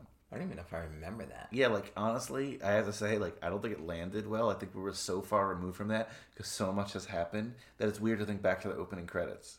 Well, I remember the opening credits. And then if you watch the movie and you watch through the credits, like, it's like kind of a Marvel thing. Through the end credits. Yeah, through the end credits. Oh, yeah, I never do that. The top of the house fell on them, and it's just like, oh, okay. It's not bad. It's funny. That's what's so funny about the movie. It's literally like a cartoon. It's like an hour and 45-minute cartoon. Like, fucking Bobby's World or Hannah Montana or something. Bobby's World's a good example though, because I've never seen an episode of Hannah Montana. I don't know. But I've seen a ton of Bobby's World. But that's what it feels like. Yeah, exactly. You know? And that's fine. That's fun. And that's why the pacing is so good of the movie. It is a cartoon, and that's totally okay. Yeah. You mentioned before that there are sequels to this film. Oh, yeah. There are almost too many sequels to this film. Dude, House Party 3. We won't be able to cover the sequels on this show because none of them are in high school anymore. Yeah. So that's House Party 2. We'll have to watch them on our own. Yes. House Party 2. It's called House Party 2, The Pajama Jam. Yes. And it takes place in college. Queen Latifah's in it. You know, Robin Harris is obviously passed away, so he's not in it. But it's still something that, super fun. I think a lot of people still like it. It's not as, like, well regarded as the first film.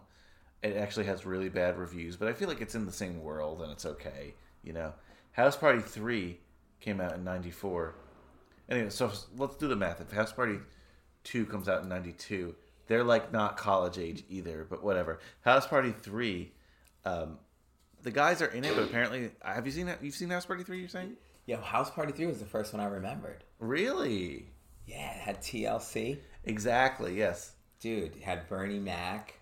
So supposedly... I've never seen it. Supposedly it's more of an ensemble. Bernie Mac, TLC. It's so good.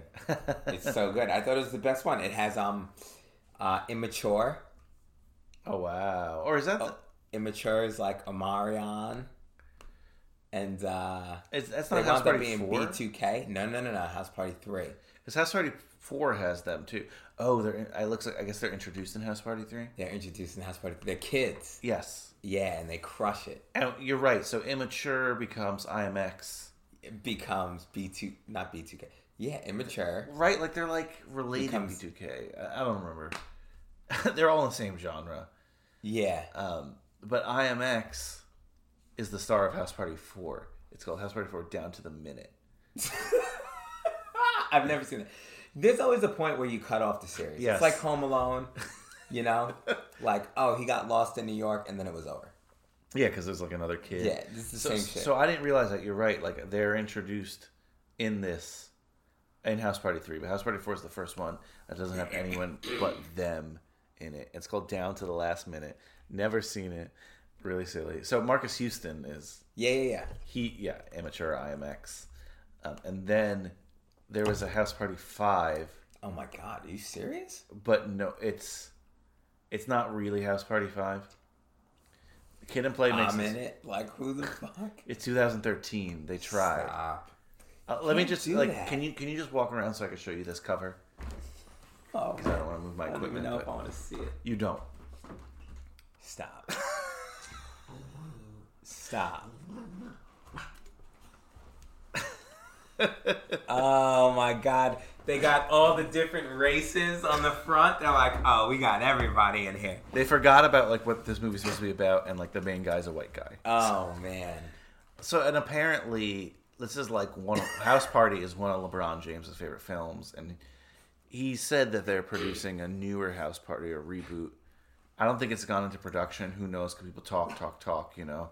But there's that. There's a famous LeBron James commercial where he like references House Party, and I think Kid and Play are in it. But who knows? Maybe we'll get another House Party these days. If LeBron is involved, listen, nothing. Like they just had the new Coming to America. Mm-hmm. I don't need to see it. I won't see it. As iconic as Coming to America will always be. That's why I don't need to see this one. Fair. If LeBron is involved, nothing will ever be what it was.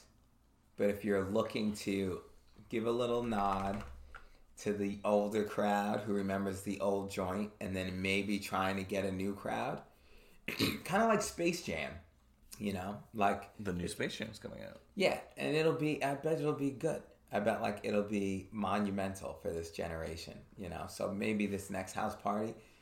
they'll create something where this generation's like, oh man, that was dope, you know? At least LeBron loves the movie series enough, like, and he's got the money, obviously, to hopefully respect it more than House Party 4, Tonight's the Night. Yeah, House Party 4, anyone who's listening... Well, that's 5. Don't. Sorry, that's House Party 5. Who cares? House Party fucking 4 or 5. I don't even need to see 4. 5 was... everything that's wrong with everything. But you respect the trilogy, at least the first three. I respect the hell out of the trilogy. Yeah. Anything else you wanted to mention about House Party? Man, I think we got it. Other than the ain't my type of hype scene, dance scene, that is like a thing. Oh yeah, yeah, that dance in our cult, like you're literally judged in our culture. Like we'll be on the dance floor. I've been on the dance floor. I can't even name the amount of times. And you start doing that little chicken shuffle with your elbows, and you look at the other person, and they know right away this is what we're doing. Oh shit! And like, some people get the kicks wrong, you know, and you're like, man, and you have this moment. But yeah, it's just a good movie. It's just a good ass. That dance sequence is so iconic. They're so good at it. So good, man. I might go home and watch that shit again.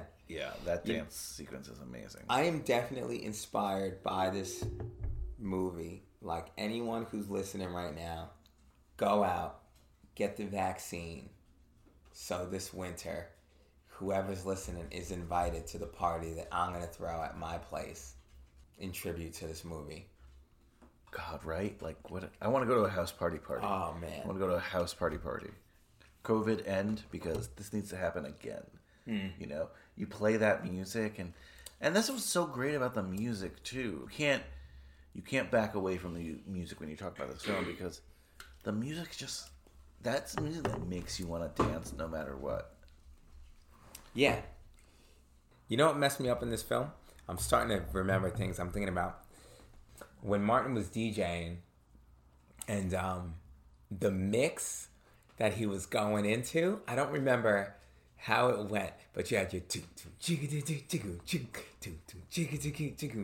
and then he was bringing some pianos in, and I was just sitting on my couch dancing like, oh shit, this is fly as fuck. And then homie bumped the DJ booth. Yes. I got so mad.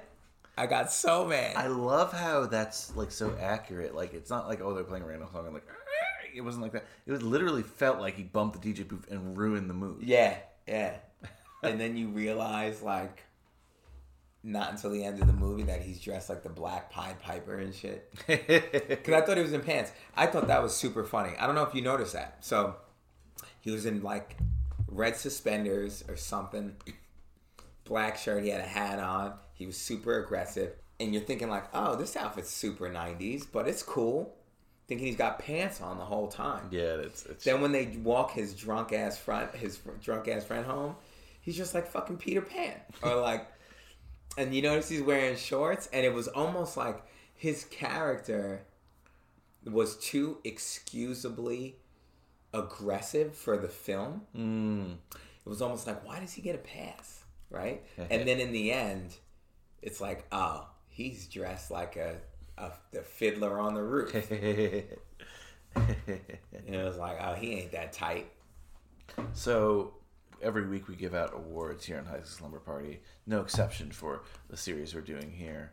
So I'll ask them. And again, if you ever think about awards we can add for this series, we'll do it. But for now, let's keep the same ones. And high school has it always. Most likely to succeed. Who won the movie? Who comes out on top? You know, obviously it sounds like it should be kid comes out on top, right? But I gotta go with play. Wow. You prefer his fade? I gotta go with play, because I was definitely more play. Oh. And who was your kid? Justin. My buddy Justin Bart. But kids, he's the guy who always figures it out. I mean, if I'm gonna be non-fun about it, you know, Tisha Campbell, although her freaky ass probably gonna wind up pregnant in college. How about you? I mean, I think the obvious answer is kid, but I like that play answer. I like it. So, I mean, we'll stick with that. Wooderson Award. Is there a character here you would have liked to see more of? Is there someone who briefly intrigued you that you're like, you know what? Maybe this should have been a bigger part of the movie. I thought about this while I was watching.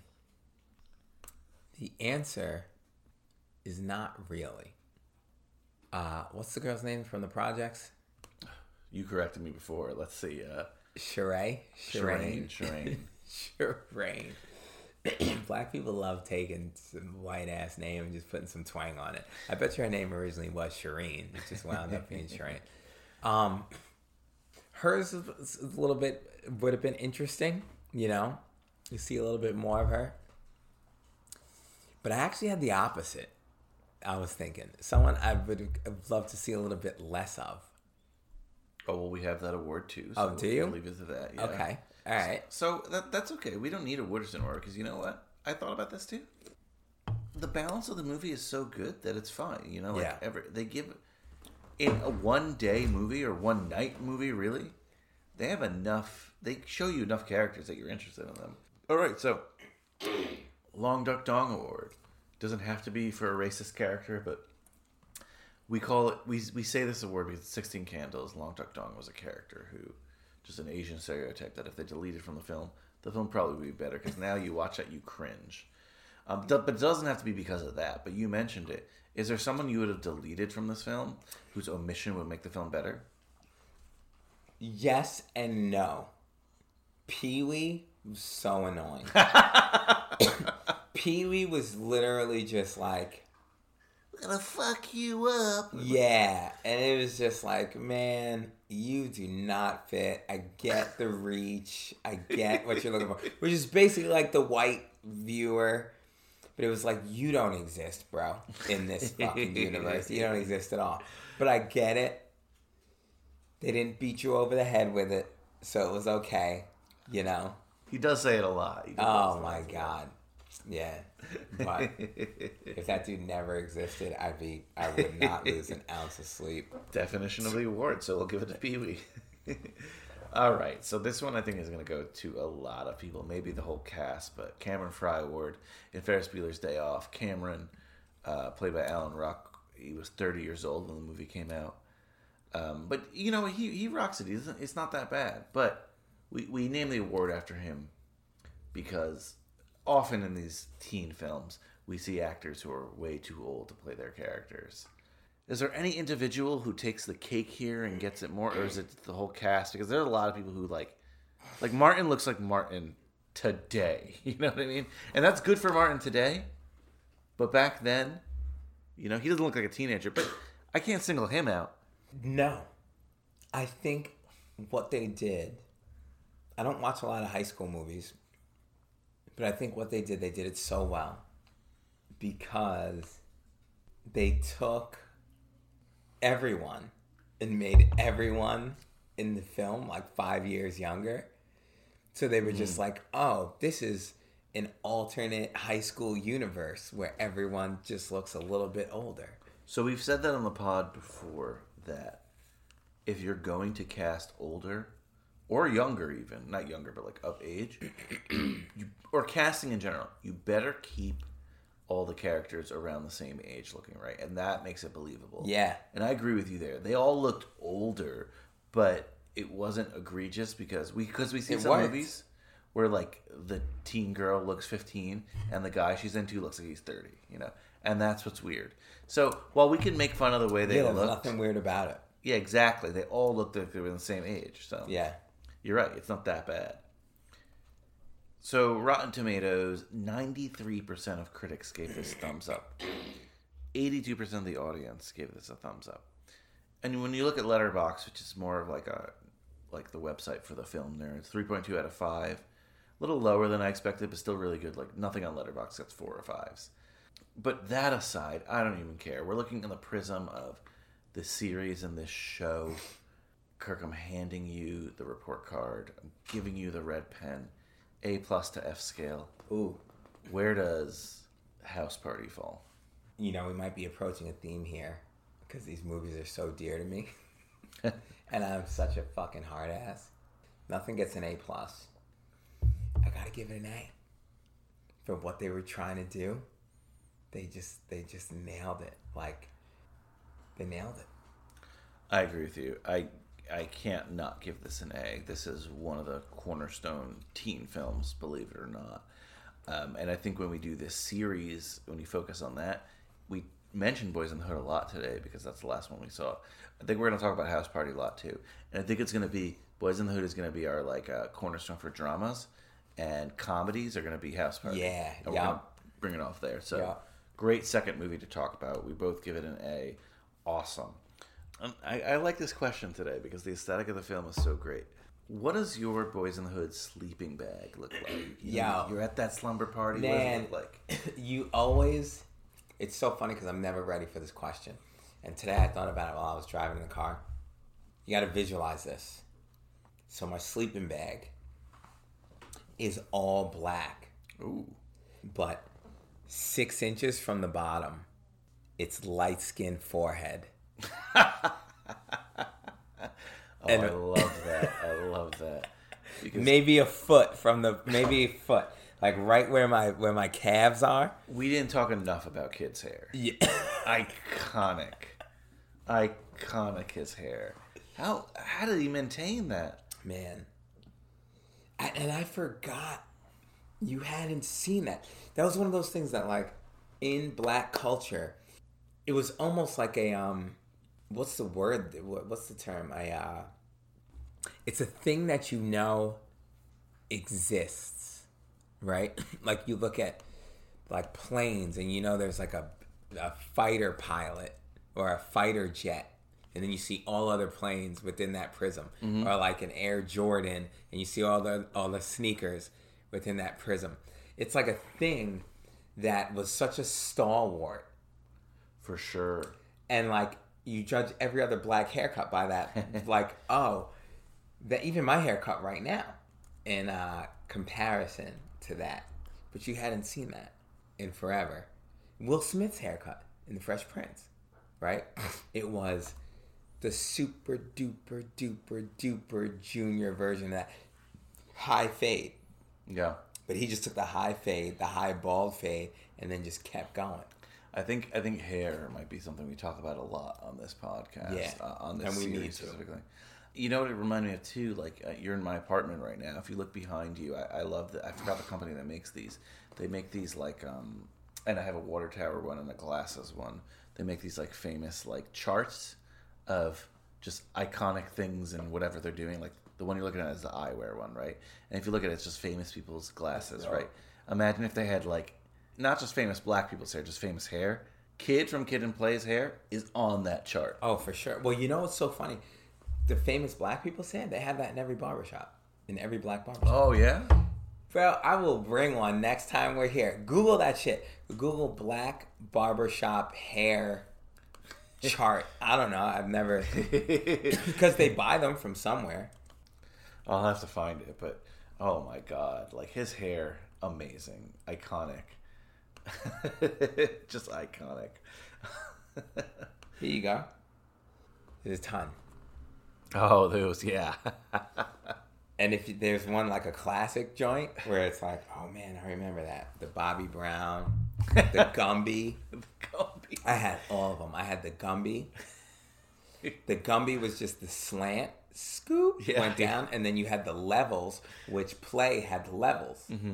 And levels was just boom, then you did a little part, the little canyon, and then the lower level. Shit, I got levels. All that shit's coming back. Oh, no. All that shit is back. It's been back. Well, I haven't seen someone with kids' hair. The other stuff, maybe. Like kids' hair, that's hard to do. As a matter of fact, I don't think I've ever seen kids' hair other than on him. Mm-hmm. And I've seen everything. I'm pretty sure I've seen everything replicated except that. Could you imagine having such an iconic hairstyle that even today, no one... we could walk down the street, COVID time aside, and ask people, name me a Kid and Play song, and they couldn't, right? But if I showed them a picture of that hair, they know who that is, and at least they're familiar with it. And if I walked in a party with that, I mean, it'd be ridiculous. But if I walked in a party with that hair, someone is saying at that party, "Oh, Kid and Play." Yeah. You know what I mean? And not even the hair is almost more iconic than the music. Their music, right? Like, you know what's crazy? That's why they're famous.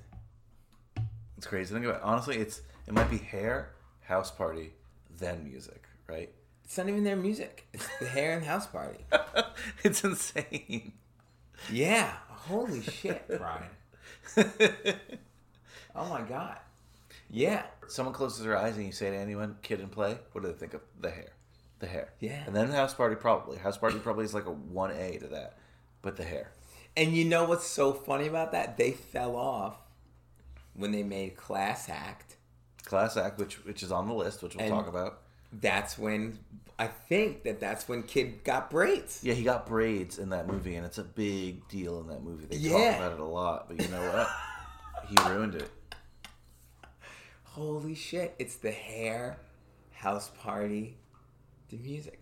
No wonder Play was like, make him center stage, because we ain't got shit else going on. Wow. All right, so my favorite question every week is this one. You and I were in the magical, magical blockbuster that has every movie that has ever existed in the history of time. And we know we're renting House Party for this slumber party. But I say, Kirk, get two other movies. We're watching three movies today. What other movies would work well in our slumber party for us to watch? In addition to, obviously, House Party. Wow. You know, I was ready for the sleeping bag. I wasn't ready for this. You know, another movie that I thought about that I'd be ready to go to, same vibe. I mean, not same vibe at all, but it'll make sense. 8 Mile. 8 Mile. 8 Mile. Because it's, you're getting even more cringeworthy, right? Like, ugh. And then there's like the rap battle. And it's still, I don't know, it's still serious. Or serious. But like, some of the stuff is just so like slapstick. Like, oh man, I can't believe this is happening right now.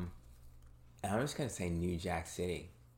New Jack City. Yeah. Awesome. Why? I don't know. But I haven't seen it in a while. And like Wesley Snipes in that suit with no shirt on underneath the jacket is just super fucking epic.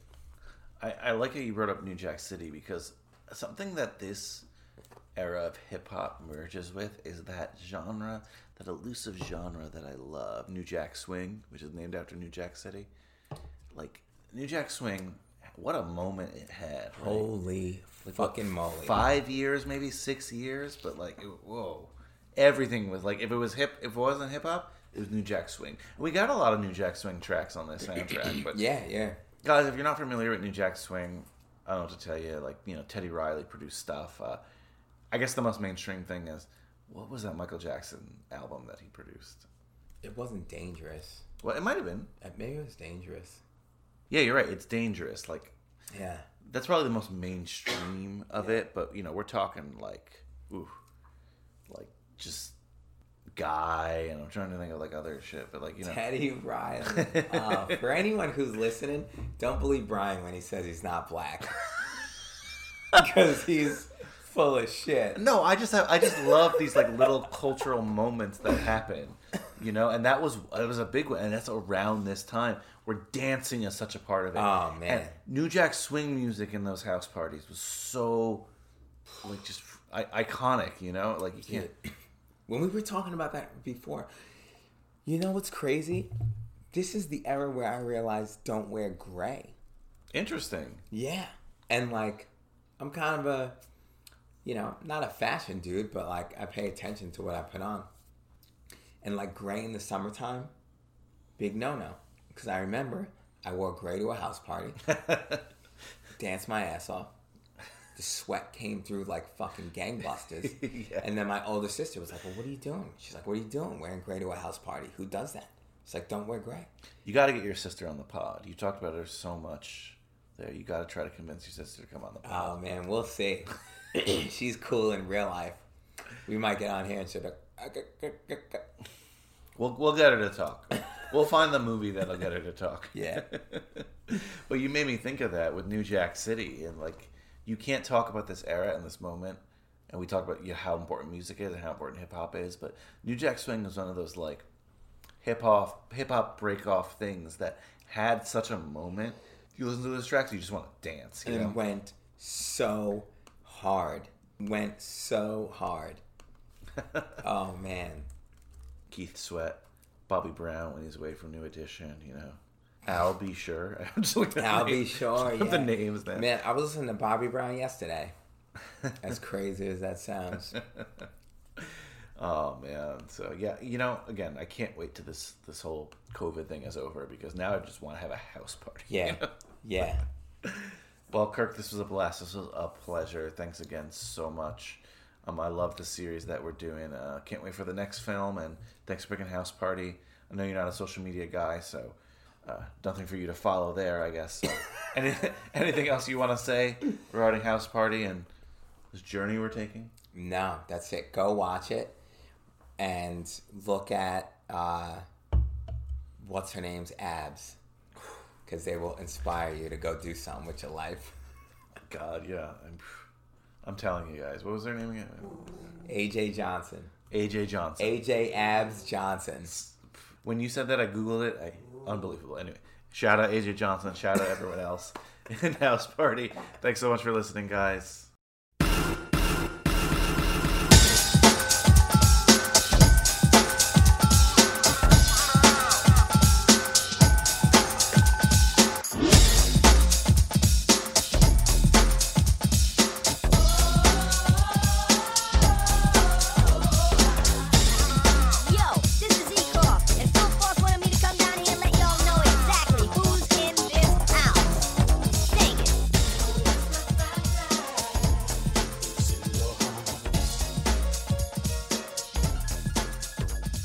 Wow, that's a movie that makes you want to dance. Can't stop thinking about it. Please, please, please, public service announcement, guys.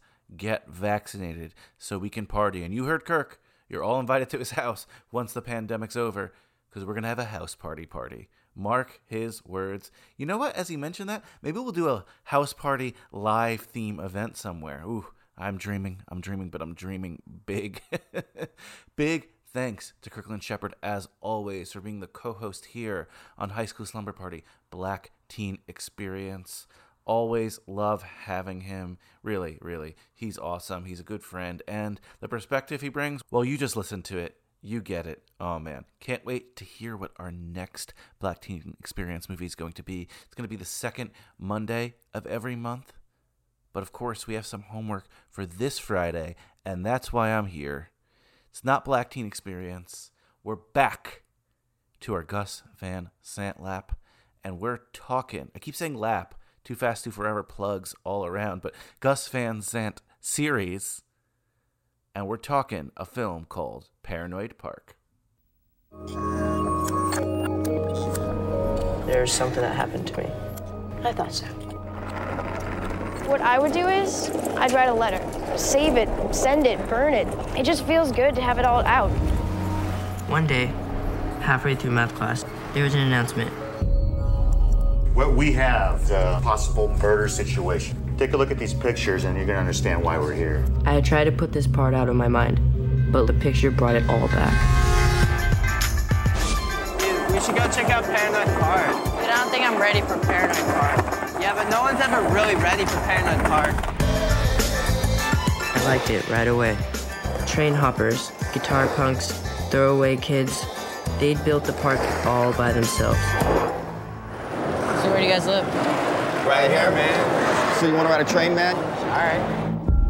What was I going to do? I really wanted to ride a freight train. Woo! You like this, man? You digging it? Well, hide, man. Hide.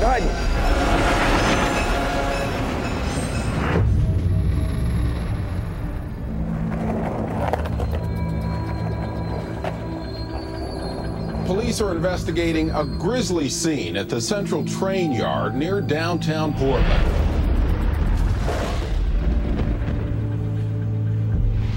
You sure do act weird sometimes, because you'd think after what we did, you'd be a little more happy to see me. I talked to your friend Jared.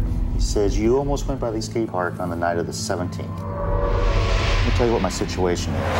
We'll have a witness that says he saw somebody throw something over the bridge into the river. Happen to have that object, and it's a skateboard. If you have anything to add, give me a call.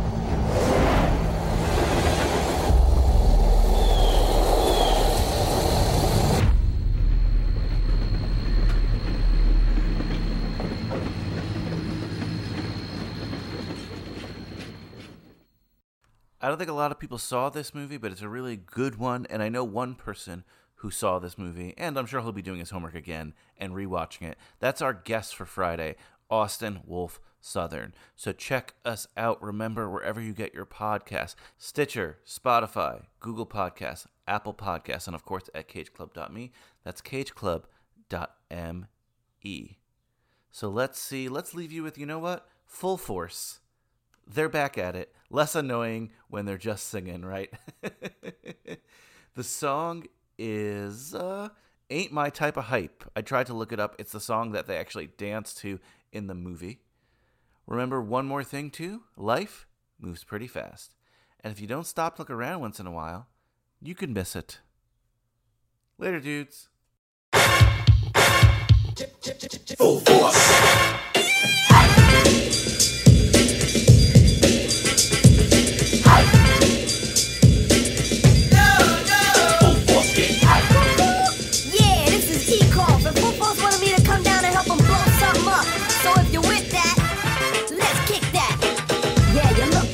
Can you cook good? Can you read, or is your brain like wood? Do you have sex, or do you make love? How do you live? Do you give it? Do you take love? Girl, you're so fine. Could you be mine, or do I slack in the back of a wig with whack line? Yeah, the food looks right, but that ain't my type of hype. Yeah, right. At your age, not the size of those pants you wear, so tight. You look right now, but you get it now. Walk around.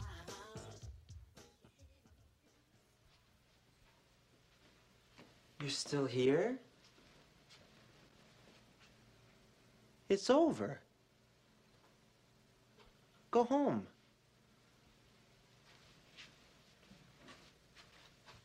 Go.